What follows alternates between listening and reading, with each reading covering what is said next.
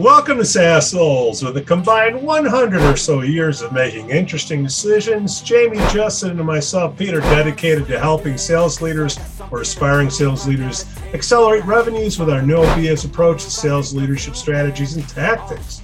Please subscribe to our YouTube and Apple Podcasts our show is supported by listeners and viewers just like you. We'd like to thank DemandFarm Winalytics, Trent S., and Aaron J. for their continued support. DemandFarm.com unlock key account growth, smart software to bring account planning and relationship intelligence into your CRM, making key account management practice data driven, predictable, and scalable.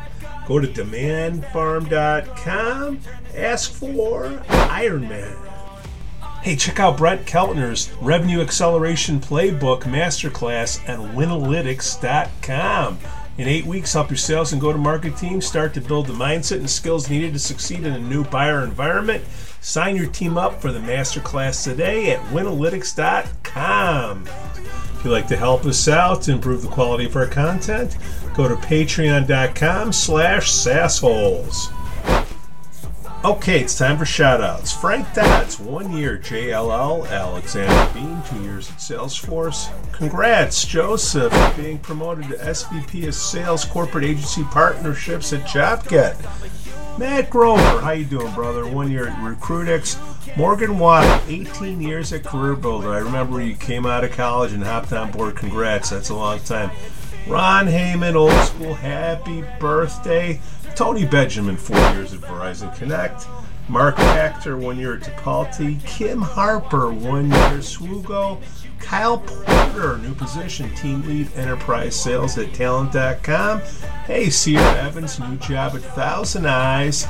Stephanie Burton Willis got a new job as product marketing at Side. What's going on, Carney? Nothing, Pete. Hey, more layoffs out there. Uh, yeah. A lot of layoffs. Oracle just laid off a ton of people uh, yesterday, I believe. I know some people impacted by it. There's more to come. Right? Well, so, our our buddy Dave Burke has said we got what another 18 months. 18 months out of the recession, but the layoffs are probably going to occur in the next six months, and then any layoffs after the next six months is probably the company going out of business if you have to do another round of layoffs? Well, I thought that this could be a good time to go over the basics of what happens during a layoff or a RIF, reduction in force, whatever you want to call it. Take it from the finance side, which is you, and the sales side, which is me. Uh, so if anybody's out there, you know, like, oh my God, what do I do? At least this is a clue around August, July, August, is that normally when people start looking at their books if there's not a recession or not layoffs, you know, stuff going on in general? After the first quarter is when they start looking at their books. The first quarter, your forecast is usually your budget. And when you miss in the first quarter, you restate earnings for the rest of the year. And at that point, you make a judgment call on what you need to do to get to your bottom line. If your bottom line is your you your goal if you're if that's your goal. So behind the scenes you have a board of directors you had a sales plan that was put in place. How long ago? Plan is usually um, first iteration is usually done let's say calendar year calendar year not fiscal okay. year you know. Yeah. Uh, so in a calendar fiscal year um, october is probably when you first have a preliminary plan but your plan doesn't get really um, tied down until first or next second year. January.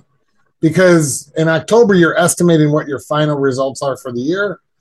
Once you get the final results, which usually takes about a week to make everything settle, then you're tweaking your plan based on the end results because you have growth metrics you have to hit. So if you crush yeah. your forecast number, your number, the plan is probably going to go up. If you miss, the plan might go down, or the CEO might step in and say, "We'll make up that difference next year, anyways."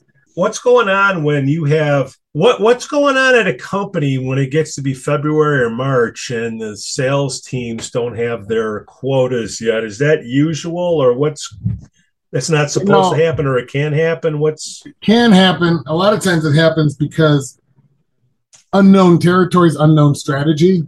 Yeah.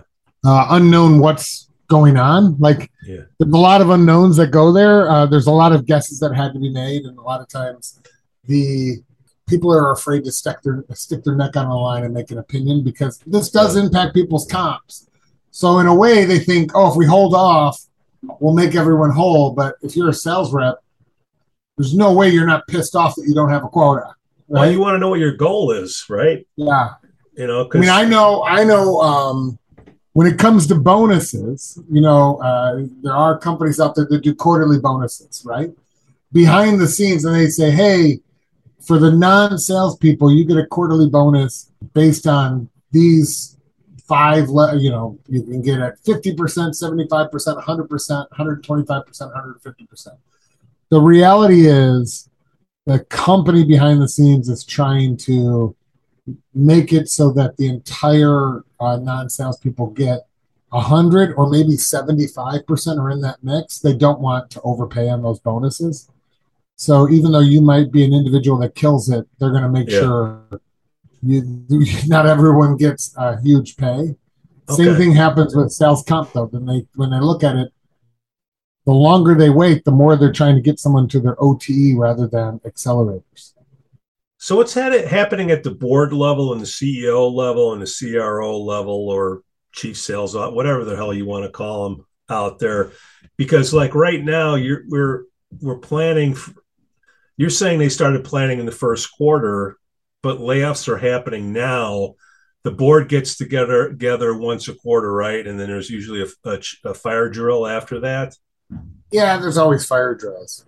Uh, I mean, this is a macro environment that you can't predict. If everyone Yeah. could predict when the, everyone knew a downturn was coming, some people would say six months. Some thought it was going to be two years. It it ended up being six months from when Yeah. uh, the downturns. It's too hard to predict that when when the macro environment turns, deals get delayed. Uh, it's harder to get cash because interest rates are on the rise because of inflation.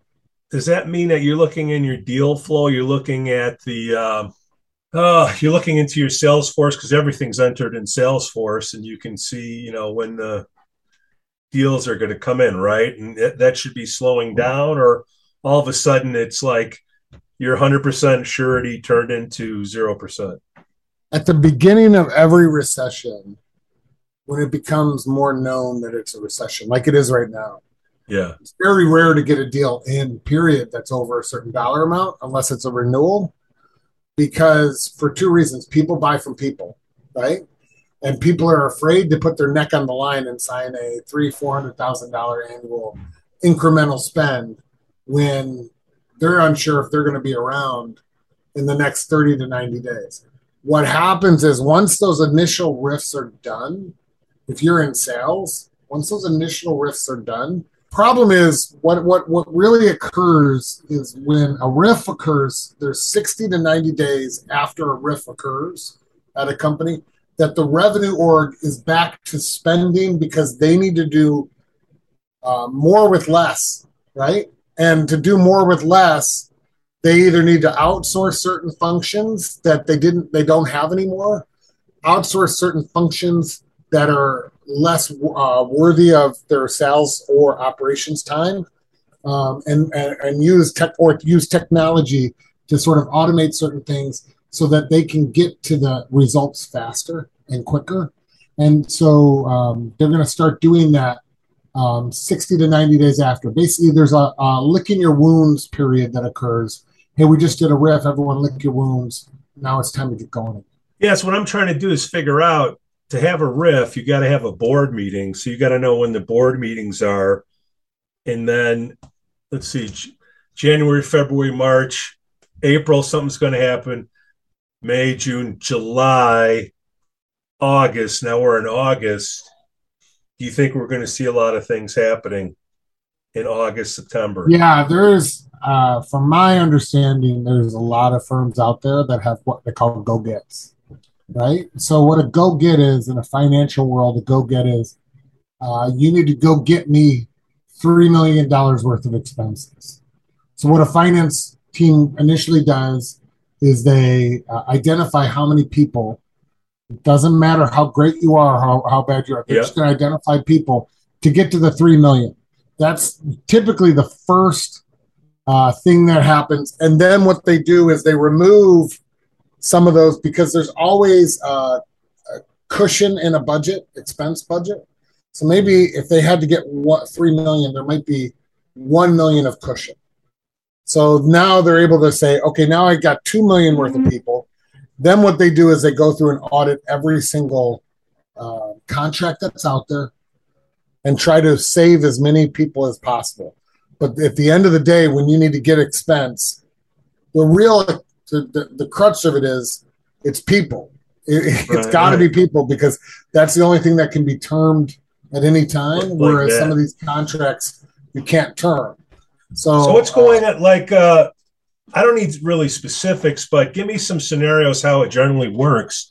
Does it happen after a board meeting and you get the phone call, everybody in? You got an all night. Usually, meeting? yeah. Sometimes it's a well. It's usually uh, your finance people and a handful of other people inside the company, and it's very tight lipped. It has to be. Um, yeah. I know it comes off a lot of times as being very cold, right? Yeah. When you have been there five years and you get cut, it's very cold. A lot of that has to do with HR and legal saying you have to read a script. At the end of the day, no one wants to make these cuts. Um, mm-hmm. They're making those cuts. That's where it's like a business is geared to make a business. So what happens is usually the finance people are involved, then they're going through it, and things can change up until a day before the the RIF. There might be certain people in play that they're trying to save, and the executives are trying to save. There are also other legal things, depending on what state you are. Um, you might be able to save certain people because they, it might be easier for the company to digest laying off an entire department rather than laying off most of the department and keeping two. Um, yeah. So state laws, different types of laws might come into play where you just have to cut entireties. So, Carney, if you're doing budget planning, and there's a, something called the WARN notice. I'm not really up to speed on that, but if you have to give a certain amount of time to let these people know that they're going to be laid off, how do you budget for that? So I'm not an expert on the WARN. Yeah. But my understanding is that if you're laying off about 100 employees or, or more than 100 employees or 33% of your company, you have to in some way notify the public and them 60 days in advance okay. or maybe it's uh, maybe it's also like you can let them leave and you include the 60 days in their severance package uh, uh, maybe i don't know how you can circumvent that rule yeah, yeah. but there is a protection on mass layoffs it's called right so okay. it's a warning act and regulation and i do okay. believe it changes by state okay so you have a board meeting everybody's called in it's hush hush and then certain people get called to a certain floor. Certain people get called to another well, nowadays floor. it's zoom meetings right? Yeah. like hey you got a zoom meeting. Um, and uh, certain people are just added to a zoom meeting, meeting on their calendar either one-on-one or in a group. Yeah. And depending on hr and your legal your legal and hr guidance yeah. it's either read a script get you to sign something and then severance kicks in when you sign something. And that signing is basically like, hey, I'm not going to sue you. Yeah. Um, you've got to remember, in most cases, Pete, we've been through this a lot. No one in the company wants to do this to anybody. You know, it's a very dark day uh, where people are getting called in to get let go. There are outsiders sometimes when you know we've we've dealt with it when a PE firm might buy you, and that's not like a downturn in the economy as much as it's a uh, a restructuring of the company to make it more profitable. Those are those are bad. It's worse when it's a downturn in the economy because you know the people that are going to get laid off are probably going to take probably could take them three to six months to find a new job. The, the big the big problem that I have is it, is you don't know it's coming. That's a sad day where when it's a surprise, it's a surprise to the sales leader, it's a surprise to the CEO where the board says, uh, sorry guys and then it's a surprise to the rest of the company. That that's horrible. And a surprise to the ceo is when you have denial right? Things mm-hmm. aren't bad till they, they, they, get they get bad. Is it generally 10% 20% when you go You get can always cut. Like I, I believe the rule or the saying I've always heard is, at any given time, a company could cut five to ten percent of their workforce and costs and not feel a blip. And that Yeah. that does hold true if you really think about it. Even in sales, you probably have more than ten percent on ramp, right? That are just yeah half half workers, right? Yeah. Um, so you could probably cut them and not feel a blip. Same thing. There's probably ten percent of your workforce that are, you know, it's more of a job for them, or they're just you, you're holding on to them because you can hold on to them. So yeah, there, you can always cut ten percent. So ten percent isn't bad. Um, when you go above ten percent, it's it depends. You know, it depends on how you're looking at it. If I'm looking at a company that isn't a huge company, right? Like Oracle laying off, I don't know, I don't know how many they laid off, probably a couple thousand. I mean, they've got that's probably less than 10% of their workforce, right? But a smaller company, you know, layoffs do impact them in a big way. Uh, however, if they're laying off people, I see a lot of posts going, I can't believe a company's laying off people yet hiring and you know hiring still, and it's like, well, they're re- that's more of a restructuring. Um, maybe they're they've been spending on certain things that were experiments that they just can't afford the experiments anymore, or maybe they were just overspending in certain areas and not in others, and they want to change and pivot the direction in others. Guys, that happens. So don't take offense to that. That just happens. Hopefully, you're on the the part that they're investing in, not the part that they're they're outsourcing or just removing completely. well if they go to the finance team and say you got to lose 20% like how do you how do you go to a team that doesn't have sales stats and my goodness you don't have any review process how do you pick who goes? Well, at the end of the day, you don't. yeah. You just tell the, the the finance person is the deliverer of bad news of how much they have to get rid of and you say you have to get rid of 20 people.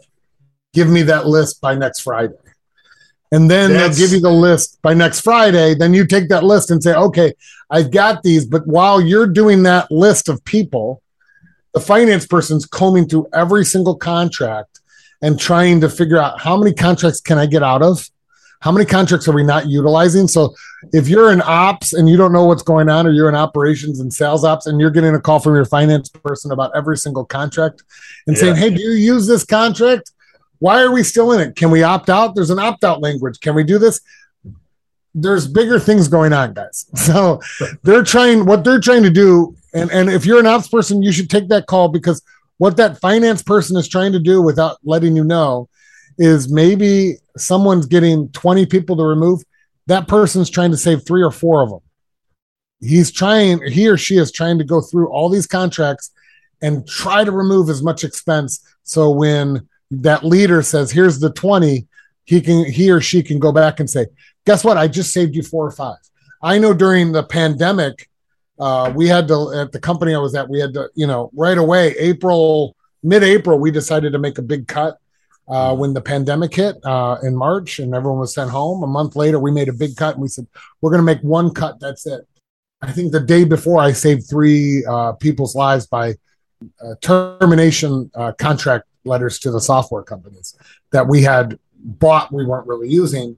Uh, Yeah. their products. And so then I was able to go back and save three or four and give that back. And I was combing through and saving a couple during the entire process in that entire rev org that we were cutting per certain people from. So at the end of the day, it's not really an exact science. It could be, but it's not. And Carney, I'm going to show you. I've had to do it a couple times in my career. It's happened to me a couple times, and I had to do it a couple times. Our good old boy Jack Welch, remember him? All right, he had a couple. Uh, there's a couple books out there that I gave to to my to my leaders. One was winning, and the other one was Welch didn't write it. This guy Krames did. Uh, Four E's and a P leadership. When you give the book to somebody, you have something. You have a common dialogue, a common language that you can point to. That it's not you saying it; it's the book saying it, and it makes sense, and it's something that we want to uh, apply to the organization because it makes business sense. One of the things that we talked about last week, the 20 70 10, You have your top 20% of your people, you have your middle 70 and your bottom 10. People that are in the bottom 10 should know who's who, that they're in the bottom 10 and that's my issue with no surprises, right? It shouldn't be surprised that you're in the bottom 10. The vitality curve is what what he called it. You ever hear that term before, Carney? I have. Where did you hear that at? I think you. okay everybody should have a reason why they're doing the job. If you don't have a good enough reason why you're do, doing the job, whether you're a leader or, or, or a contributor, whether you're doing great or not, you, you shouldn't be at the company because you don't know why you're there. This is a representation when physically we were in the office, you would have something to walk by. Now I'm sure you would have something online in a Zoom meeting, but everybody on the team would put their reasons up why they're they are on the team it's just very very uh, important to have these smart goals you know that they're specific and time sensitive. Everybody should know where they're at that they did what they're supposed to do or not do what they're supposed to do. And good to great they talk about you know the what is the underlying common denominator to your business? And to me, when I was running a business, if I knew I had a, if I was running a conversation with somebody who could buy the product, that is the most important thing that I could be doing. And I would like to judge everybody based on that. And I, I always wanted to know who was going to do, who did what they were supposed to do, who ran 30 appointments, 25, who set appointments depending at, this is back when the BDRs and the SDRs were becoming a thing I just wanted to know who week in week out who is doing it, and whether it is a, a leader or a contributor. If you're a leader, did your team get the amount of work that needed to be done that guaranteed you know future success? When I look at this, if this is how your leader, your immediate leader, is managing you or leading you, saying, "Hey, this is what I need as a minimum." You should be crushing each of those goals. They're usually not setting stuff that is so hard for you to attain. Your first focus completely is 30 runs or 25 runs or 25 sets. Whatever the number is, because whatever there's different sales cycles, right? And if you're not yeah. hitting that, then you, you got to sit there and say, I can't be surprised when a when a RIF occurs that I'm on that block. If you're above it and you're killing it, at least doing the activity that they're out there well, part of the communication is why do you have these numbers? Because here's a little secret sales contest. Anytime you do a sales contest, they're probably not going to be any more motivated than they are for that contest. Hopefully, you got a good enough prize. That should they should be at peak ability, right? Well, if you take two thirds of that peak ability, they should be able to do that all the time, and that's where these numbers come from. Yeah, and I get it. And what I'm trying to say is, if you are, if you're out there right now and you don't agree with the the way your leader measures your success and therefore you're just ignoring it you're probably at jeopardy being on the chopping block even if you are delivering value or you think you are. The leadership council where you take people how to how to build up your bench you take a couple people from each sales team or even non-sales team i used to have. And i used to have hr people finance people anybody join the process because the more people that are involved, the more you're spreading out the risk that everybody's involved. You would give out that winning book. You would give out the four E's and a P. You would read a chapter a week, and you would get together and talk about it, and you would go over the these results. So it wouldn't be surprised that oh wow that team didn't do it. Which leader should go? Well, people when people leave a company, they leave because of the manager. You've heard that one. Yeah. Well, each each month, you know, first break all the rules, uh, the Gallup publication, they had a Q12 survey, survey, and you ask these 12 questions each month, each each month, and the leader would get a score, and the leader would. Uh, the vice president will talk to the director, the director to the manager, and you, you could see a roll up and depending on whether the leader has a new team, is it a new leader? Because anytime you're taking over a veteran team and you're a new leader, you're going to get dinged. But if you can compare numbers over time, this is another gauge that you can use to determine whether somebody should stay on the team or not as a leader. Uh, differentiation, rep, and manager rankings, you know, same thing. Depending on how much work you're doing, uh, your sales stack rank is based on the work that you've done in the past. Your Salesforce activity is going to be a determination of the future, whether you're a leader or a rep. Taking a look at that. That was always a strong thing to look at. Whatever is going to determine success to your business, you want to reward what, what what's going to help you get get forward. Mm-hmm. And this this is the beautiful thing right here. You have a nice X and Y matrix. All the people on the upper right, these are the people that are working hard and they are producing results. The size of the bubble is whatever, if you want to call it revenue, if you want to call it net bookings, whatever it is, the bigger the bubble, the better. The people in the top right, these people you know, hey, they're working hard, they're pr- producing results. I'm going to keep those people. Bottom left, no work, no results. That could be your PIP, that could be your bottom 10%. But do you notice the big bubbles here? These could be reps that either are they have too many renewals or they have too much opportunity. Wh- whatever it is they've been around a long time. You may want to have a little motivation session with them.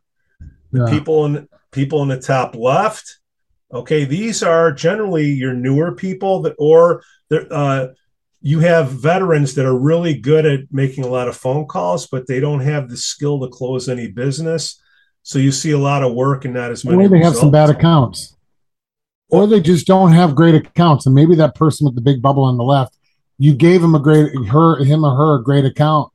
You might want to move that. And the question is, is that in jeopardy if you move it? Bottom right, these people are producing the results, but aren't doing a lot of work. Okay. And generally what happens is it's like a it's like a clock almost. You you start out in the top left then you go to the top right. Then you go to the bottom right. Then you have a little meeting with them. And then hopefully they get back up to the top or they go over here and it becomes pip time or, you know, getting rid of them.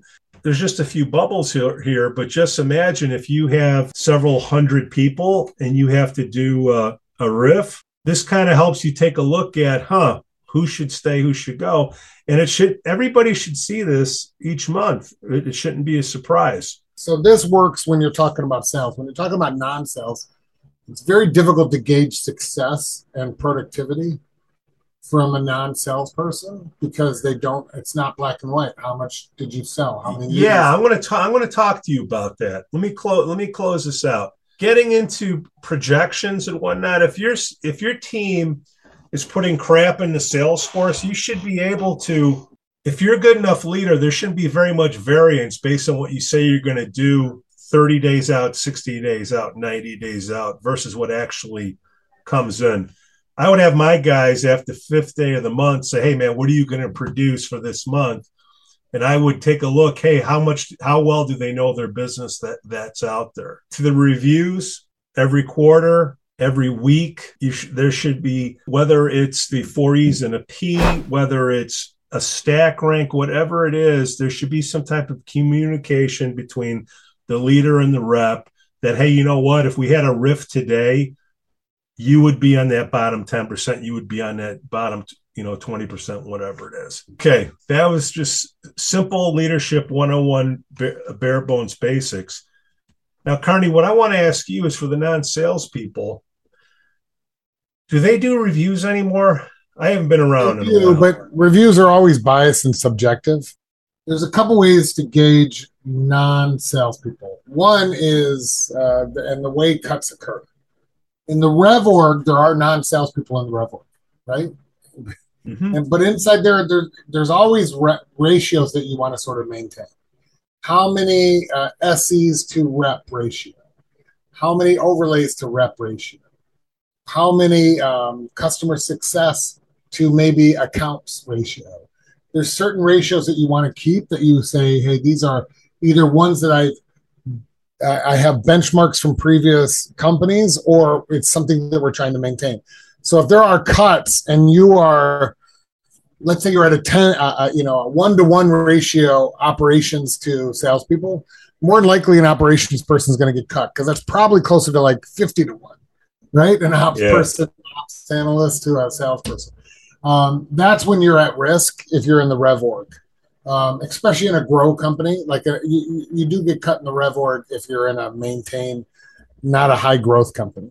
Um, outside of that, then it's percentage. So there is a there is a percentage of revenue that your department wants to get to. And maybe they've been trying to get to it for a while through incremental, you know, incremental uh, increases in pay, uh, cutting certain things, outsourcing certain functions. During a recession, you get to that number. There's no longer like, oh, we were close. We wanted to get to nine percent for uh, five, you know G&A, and we were at twelve percent. During a recession, you get to that nine percent if that's your goal that you've been measured yourself with. And these are discussions that are happening at the CFO level and the board level. We need to get to this certain ratio because this is what our portfolio of companies wants as your overall spending. How do you get there? People. And so, how do you get judged on that? Well, one, do you come to work? Do you show up to work? Do your personal problems don't impact your company problems, right? Everyone How's that has, recorded though? This is all done. This is another thing. It's all done subjectively, right? Yeah. But one thing is, one thing that they will check, especially in a non uh, a black and white world, who's uh, like, at least when we used to go to the office, and now when you're here, who's signing in and who's signing out every day consistently, right? So even if you're working from home, make sure you sign in and make yeah. sure you sign and you don't sign in at noon and sign out at one like uh, uh, Erlich Bachman from Silicon Valley, who said he'd be the last to arrive and the first to leave. Um, don't be Erlich Bachman, right? During a recession period. Sign in and, and sign out at the times you're supposed to be there. Be present when you're supposed to be there. And make sure you've been doing that for a while because doing it just during a recession doesn't mean history uh, rewrites itself. Um, and that's the same going into an office Make sure you were, you know, your badge was working in the well, morning and working at night. I did look at that too, the key codes. Whenever people use the uh, key card to uh, come in, that was, you look at that. You do. You look at vacation. You look at key cards. Not that vacation penalizes you, but people that are constantly taking. But it does. Days, it does. But people that are constantly taking sick days, like if you are the guy who every Monday, uh, every other Monday is calling in sick, or every other Friday is calling in sick last second, those impact you. Show up when you're told to be showing up. And that's where I say don't have your personal problems impact your company problems, right? Uh, the, the company should not be impacted by your personal problems. They could know it, but they you do not want to show it, right? Um, how come they, when, when you take a job, why don't they tell you how many hours is expected of you at work? All right. So in non sales, so, and this is where I, I, talk about this actually a lot with uh, the company I'm at. Um, a lot of sales ops people are former sales reps, right? Yeah. most sales ops people are former sales reps. That is a pure operations role, but what it ends up becoming is an ad hoc role. And the reason being is those sales reps, though they might be great at Excel for the sales department, they're kind of like the tallest midget when it comes to Excel skills to an operator. Why yeah. do I say that? Because when you get brought in as an operations role, the only way, like a finance person, the only way you can get promoted is do more with less, right? That that theme comes in. How do I get how do I get this done? How do I get all my stuff done so that I can take on more work in my 40 or 50 hour work week? Right? Some people do it by working 80 hours a week and they're killing themselves. But the ones that get the work, scalable. that's not scalable. So what you do is you have to figure out how do I operationalize my processes that I'm working in today and remove all the inefficiencies so I can get my work done more efficiently and better so that I can go to my boss and say I need more work. They're not going to give you more work when you're struggling at getting the work in front of you done. So what happens is you come out of college, you get your first job, you start cutting your teeth on going through this tasks of how do I get all this stuff in front of me done so I can free up more time and get more done and then that's how you get more with less. So that by the time if you moved into an op, a sales ops role, you're not going to be an ad hoc specialist because you've already been trained in how to do more with less and how to operationalize everything. Whereas a lot of these sales ops people are thrown into it from sales and they were great at Excel, but they haven't really gone through what everyone else has gone through from the onset of their work job until now. And so I see that a lot in today's world. Well, here on the flip side, if you don't know who should be cut, then how do you know when you need to add people? When they're, I always say you you don't add until you break the people that you're adding, and, and that they're. Well, how do you know when you're breaking them? I so, guess is what I'm saying. So here here's the way I do it, and Bob Montgomery used to say this: If you can't get your work done in 40 hours, I'm going to make two, I'm going to make uh, I'm going to judge you in two different ways. Either you're not the right person, or I need to get you help. So it's a 50-50 chance on what's going to happen to you, right? But if you can't get your work done in 40 hours, I am now going to look and say, is this the right person for the job? And if I feel like your effort is there and you're actually, you know, you can do the work, you've got the skill, I'm going to get you somebody else. But if you can't get that work done and I review it and say, you don't have the skill, I'm spending too much time training you, I just need to move on and cut ties. Right? Do, do companies say you got to work 40 hours? Is that the, I'm not trying to be facetious here, but is 40 hours That's the expectation, but I would say, especially since COVID, the difference between pre-COVID and since COVID is when a person left their job, their office, their cubicle, whatever it was, people respected those boundaries a little bit more pre-COVID, meaning that, oh, there's no one at the desk. I'll wait till tomorrow, right? And uh, only will I reach out if I really, really need it since COVID, there's no desk or lights being turned off in your office and door being closed. Therefore, and they everyone just assumes no one's got anything else to do besides stare at a computer screen. So the reach out occurs Saturdays, Sundays, Friday nights at midnight. You'll get reached out and you'll feel like compelled to do it because you're not your office and home have merged. George Costanza said those two worlds have collided during COVID, both worlds have collided. A lot of the consultants, when they come in, they'll do a time analysis. They'll they'll look at your calendar. They'll sit with you chair side for a week or two, and and they'll watch what you do. You know, every day. Would you? Do, do you know what a consultant? You, all right, so let me tell you what a consultant does. A consultant just tells you what you already know, right? The reality no. is the reality is a consultant. There's a joke out there. A consultant pulls up, or a, a consultant pulls up in his BMW, goes to a, a, a, sheep herder and says, "I bet you I can tell you how many sheep you have, and in five in, in two minutes, and if I do, I get to take one of your sheep." And the, the shepherd goes, "Fine." And the, the, the guy pulls out his computer, types in a computer screen, and says, "You got 1,138 sheep." And the sheepherder goes, "That's great." And he goes and grabs an animal, throws in the back of the car. And before he jumps into his BMW, the sheepherder goes, I bet you I can tell you what you do for a living. And if I do, I get my animal back. And he goes, Fine, tell me. He goes, You're a consultant. Well, how did you know that? He goes, Well, you came here uninvited. You told me something I already uh, knew, and he has to get paid for it. Now, can I have my dog back? We may keep that. but that's what a consultant does. So they're just sitting there. The reason why consultants get brought in is either to validate what you already know, so yeah. that it comes from a third, third party. party. You can you can sell that in, uh, you know, upstream, so it's not biased. That's a majority of the reason why you're paying three hundred thousand dollars for a McKinsey consultant. Yeah, well, and you can save the three hundred grand, and let's just say you're lucky you don't have any layoffs right now. You should know how many people you need for the team for the work that's being done. Just watching what they're doing because that's what engineers do when they figure out software, right? They look at a user and they see what they do and they try to adjust the software base, right? And yeah. it's the same thing. So it's exactly a lot of things. A lot of things that I saw. Uh, that's back when uh, remember chatbots.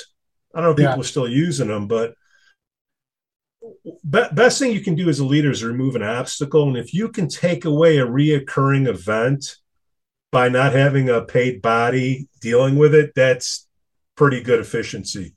So yes. recur- yeah, recurring questions. How do I how does this, you know, and you can have, get a quick answer. I think, you know, the chat. Now, the biggest problem I have, I, I totally agree with you. I, I, think a leader should remove obstacles either by uh, looking, observing processes, not adding to administrative tasks, remove menial administrative tasks as much as possible, automate it through either outsourcing or through technology. And that leader then is freeing up your people's time, right? The biggest problem I have with the, what you just said, though, is that the leaders that do that proactively, you know, and you're in a big company and you're like, oh, I'm I'm bringing in a chatbot, or I'm investing in this technology to free up time and make my team more efficient. At the end of the day, when it comes down to a recession and a layoff, they don't give you a pass. so no, even though you a- saved them tons of money, they're going to come back and say, you need to cut 10% of your staff rather than and that's one point i always have with contention like wait i've operated in a much more efficient manner. I should get rewarded and not have to lay off anybody since i've been able to do it with less. That well, does happen well that's a that's a catch 22 if in order to be a good leader you need to have a process in place that doesn't need you. Well if they don't need you you're gone.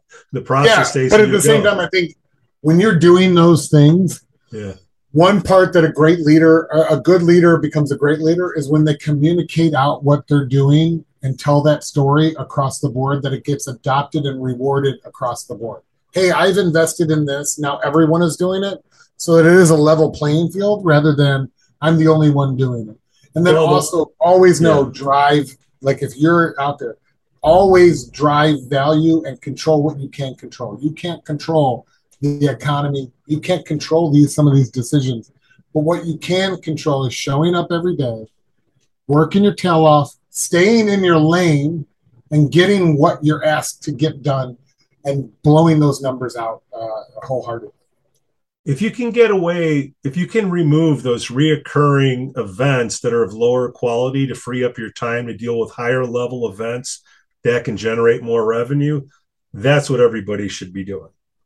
You still you still working 40 hours. It's just the hours that you're working on are, are on on higher quality events. That's all. That is i agree. By the way every tech firm out there is selling you that dream make well, sure you know that they can be done because signing a three-year agreement on something that doesn't work is the worst and it'll cost you your job or an early out so this this stuff is going on now. Uh, hopefully, the people that are listening to it right now, you haven't gotten that call, but you know when the board meeting. I guess number one thing is know when the board meeting is each year, right? So, right. So let's say two to three weeks after that board meeting, stay on your toes. Number two, if you're in the office and they take away the free coffee, something's amiss. Correct. no, but seriously, number three. Talk about that, or the cups. or the cups. You know, you got to bring your own mug. and if you're not getting reviewed, shouldn't you? Let's just say there's no performance review. Can you ask for one? Especially when you're. I think you can always. You should be always ask, "Hey, how am I doing? Can we have an official review?" I think that's always good. At the end of the day, though, when it comes to layoffs, you could be doing um, great, great and still get cut. Still get cut, which is the the unfortunate thing. No one, no person left behind. Like I know we're probably coming off and trying to show you guys or talk about facts of a layoff, but at the end of the day, every person that is cut from a company that I've been at or that I know anybody who's being cut, I feel bad for them. It's never a good thing. Even in a good economy, it's not a good thing. It hurts everyone's ego. It sets them back a little bit on their trajectory. Um, so just just know that I, people, I have seen it for help rather than get mad. Move on and let's reach out to the people that you respected for help, and they will reach out and help in any way possible. Well, well Carney, you've seen it where people are kept on because they're liked. Uh, yeah. Unfortunately, uh, unfortunately, you know yeah. what I'm what I'm saying is I was kept on and I was disliked. I have no comment. Um, but it shouldn't be a surprise. There should be communication. There should be goals. There should be reasons why you're there. You should know what's expected of you at work and produce. And if you produce and and you're still cut, at least you can look in the mirror and say, you know what, I did what I what I could do and and move on. So this stuff do, does happen. You should always think about. I I have the dump test. Yeah. Can I go take a dump on my CEO's desk and not get fired? If you have that, you don't have to worry about how they like you or not. You're too valuable. What kind of dump? Any. like Mexican I had that at a previous company. So no matter what I did, I was like, right, I'm safe. So these budgets, like, what do they they they put in there? Uh, what kind of severance do people get generally? Um, a lot of people think if you've been there a long time, you're going to get like this whirlwind Yeah. severance, right? The reality is, at most, you probably get is 13 weeks, uh, no matter what the situation. That's like the industry standard. Obviously, if you're not from the U.S., there's different uh, standards, but in the Stay U.S., it's usually 13 weeks max, a week per year, or something like that. Um, probably minimum uh, a month typically, but I don't really know what the minimum is. I just know the max is 13. Well, a good salesperson, uh, you shouldn't be out of the job for long, right?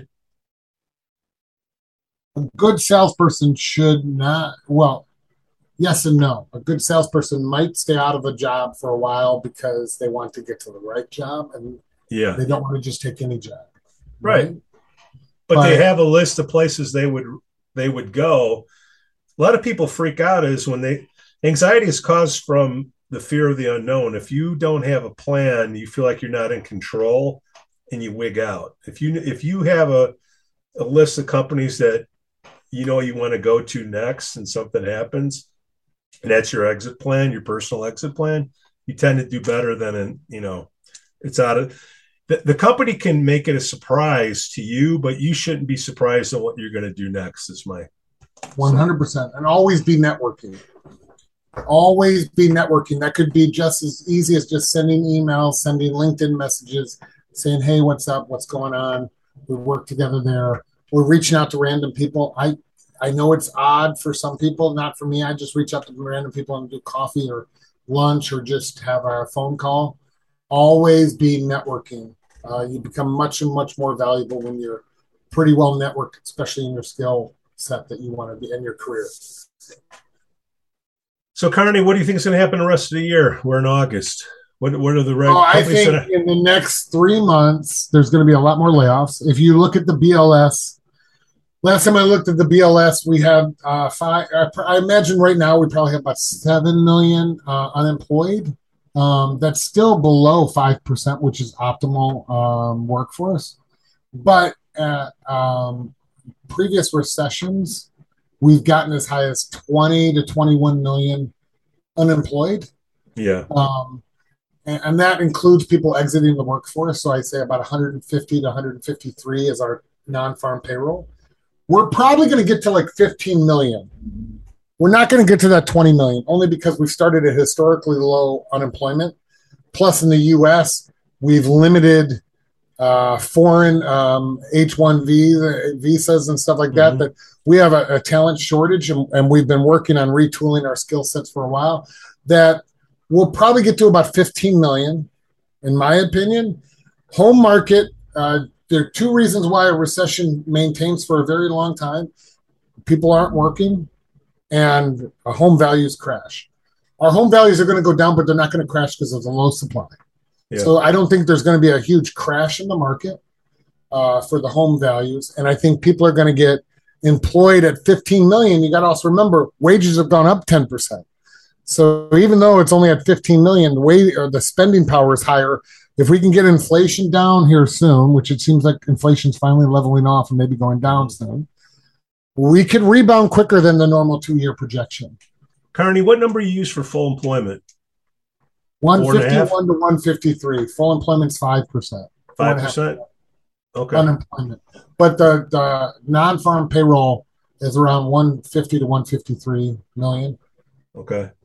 So regardless, by the way, if you're ever looking at BLS stats, uh, if you're not looking for a job, if you say no, I'm not looking, you're not considered employed uh, in the non-farm payroll. Right.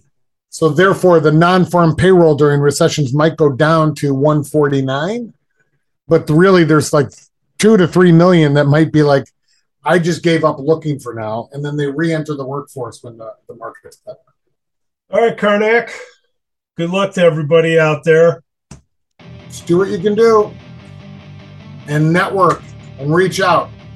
Peace out. We'd like to thank you for listening and watching, and a special thank you to our Patreon supporters, DemandFarm Analytics, Trent S. and Aaron J. DemandFarm.com unlock key account growth, smart software to bring account planning and relationship intelligence into your CRM, making key account management practice data driven, predictable, and scalable. Go to DemandFarm.com, ask for Iron Man. Hey, check out Brett Keltner's Revenue Acceleration Playbook Masterclass at Winalytics.com. In eight weeks, help your sales and go to market team start to build the mindset and skills needed to succeed in a new buyer environment. Sign your team up for the masterclass today at Winalytics.com. If you'd like to help us out, we'll gladly take your support at patreon.com slash sassholes. Cue the music never. So fight and fight.